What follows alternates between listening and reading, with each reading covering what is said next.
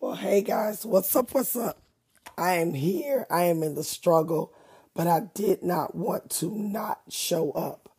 Um, I apologize for my voice. It is your girl, Erica Nicole, and I am here today on episode 74. This is the what we got one more, maybe two before the end of the year. Forgive me, I'm not looking at the calendar. Oh my God, and my voice sounds horrible. I don't even know whether if I should continue or not.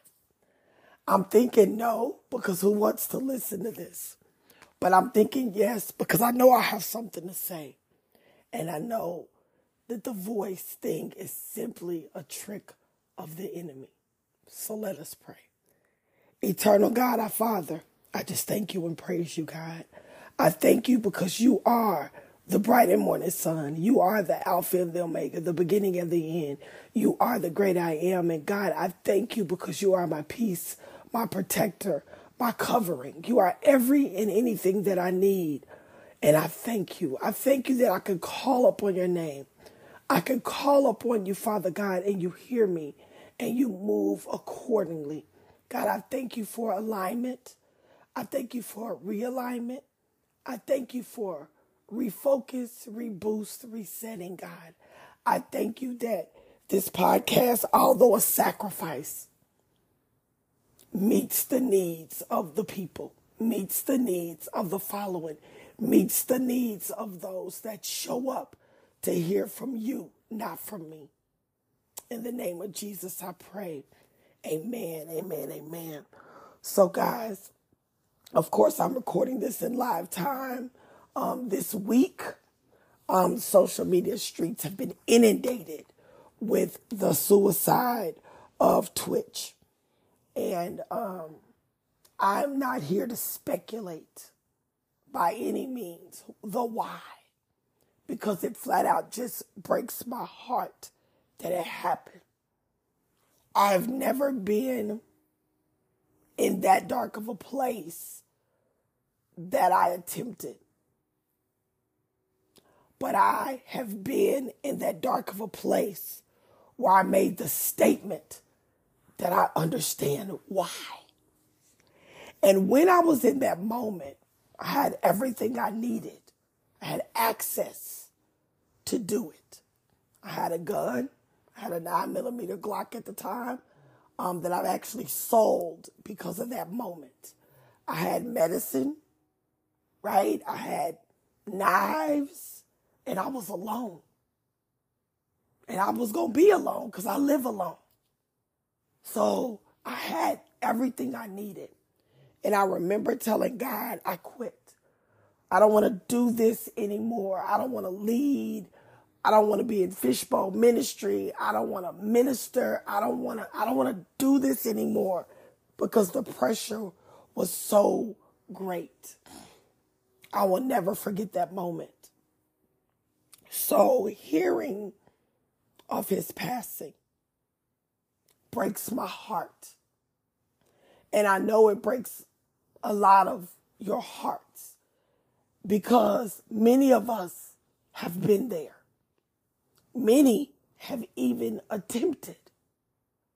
And some of us have lost friends and family because of the success of the attempt. Um, I have several family members that have been in this space, that have attempted, that have succeeded. Um, several. I will never forget my first, um, and I think I've talked about this before. My first um, introduction to suicide was my mom. She had a friend, and his name was Hollywood. He was in the military, and um, he shot himself. He put a gun in his mouth and um, he removed himself from our presence in that act. And I will never forget that because I was very young. I was a young kid and I had so many questions, but I just knew one day he was there and one day he was not. And then I remember in middle school, my cousin, my sister cousin were 10 days apart. I'm older, Kiki. Um, and I remember she attempted at school because of something that was taking place in her life and no one was listening. I'm so grateful she did not succeed.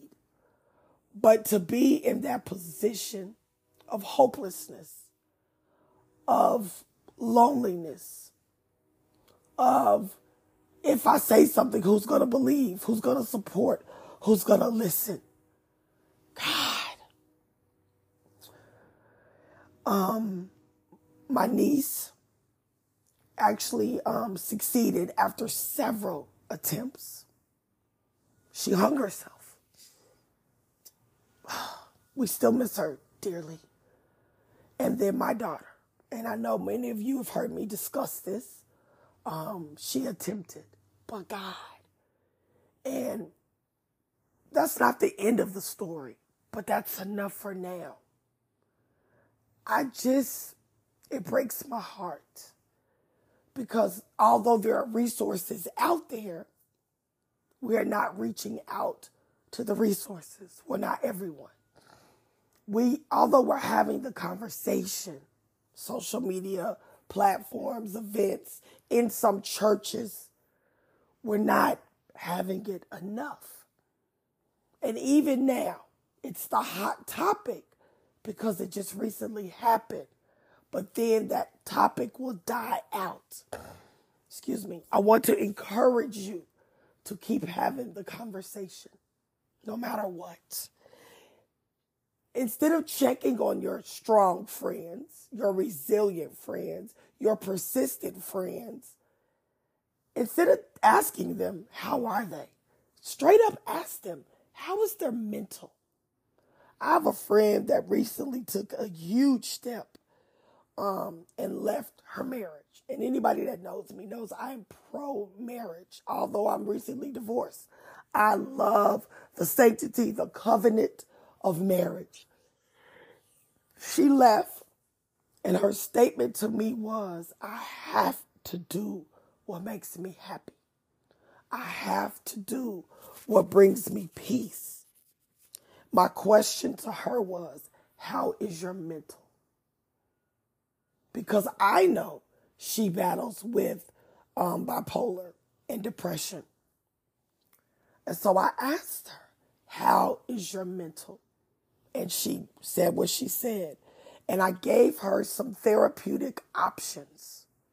Because one of the things she said was, I have a difficult time articulating my feelings or my mental state in words because I have not been listened to for so long, it gets frustrating. And so I told her to write letters. And why well, I didn't tell her, I suggested that she write letters and that she uses journaling as a form of getting it out. And she said, I'll try. Guys, we got to I don't even know how to say it anymore. But we got to take the mask off. We have to develop a place where people can be vulnerable and transparent. We got to quit giving our opinion and allow people to vent and to release in our presence. We have to create this space for people. Um, in 2023, I will be um, moving forward with a God given idea called Healing Her Heart. Heal Her Heart will be a devotional, it will be intimate spaces for release, it will be whatever God says it will be. Because we have to get to a place where we are really truly identifying our brokenness and pursuing our healing. And not only for us women, but for men as well. So many men are broken and they have not been given a vulnerable space to grieve, to cry, to transition, to be angry, to be confused. Black men in particular were raised not to cry because it was a sign of weakness. Well, I beg to differ. It's a sign of power. When you can release to regain your strength, when you can release to refocus, when you can release to reboot, when you can release to tap into your power, that's a place of strength. God did not give you these feelings for you not to be aware of them. The emotions are present for a reason. So please, I am begging you to allow people to stand in their truth in your presence. I am begging you to encourage people to remove your ma- their mask in your presence because it is needed and necessary for not just the time as this, but for all times. It is time for us to create a healing atmosphere, especially in the churches. It is time out for the pray about it. Because half the time when you're in this state, you don't even know what you're praying for. You don't even know how to articulate or how to seek God or what to even say to God when you're in this state. So it's time for it to be more. It is time for true healing to come apart. And don't get me wrong, I am kingdom. I understand that there's a time for prayer, there's a time for fasting, there's a time for deliverance, right? But I also understand that we gotta go deeper. We gotta go deeper, and we have to be our brothers and sisters' keepers. Guys, I love you with the love of the Lord. And if there's anything I can do, please reach out to me at Erica Nicole at ericaspeakslife.com. That information will be in the show notes. If you are in need of therapy, if you are in need of spiritual support, please reach out.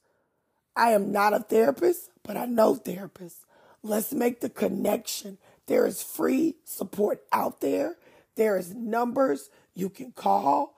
Um, if you are suicidal, there is a suicide hotline, right? There is one number, 988. You can call it or text it. It is available 24 7.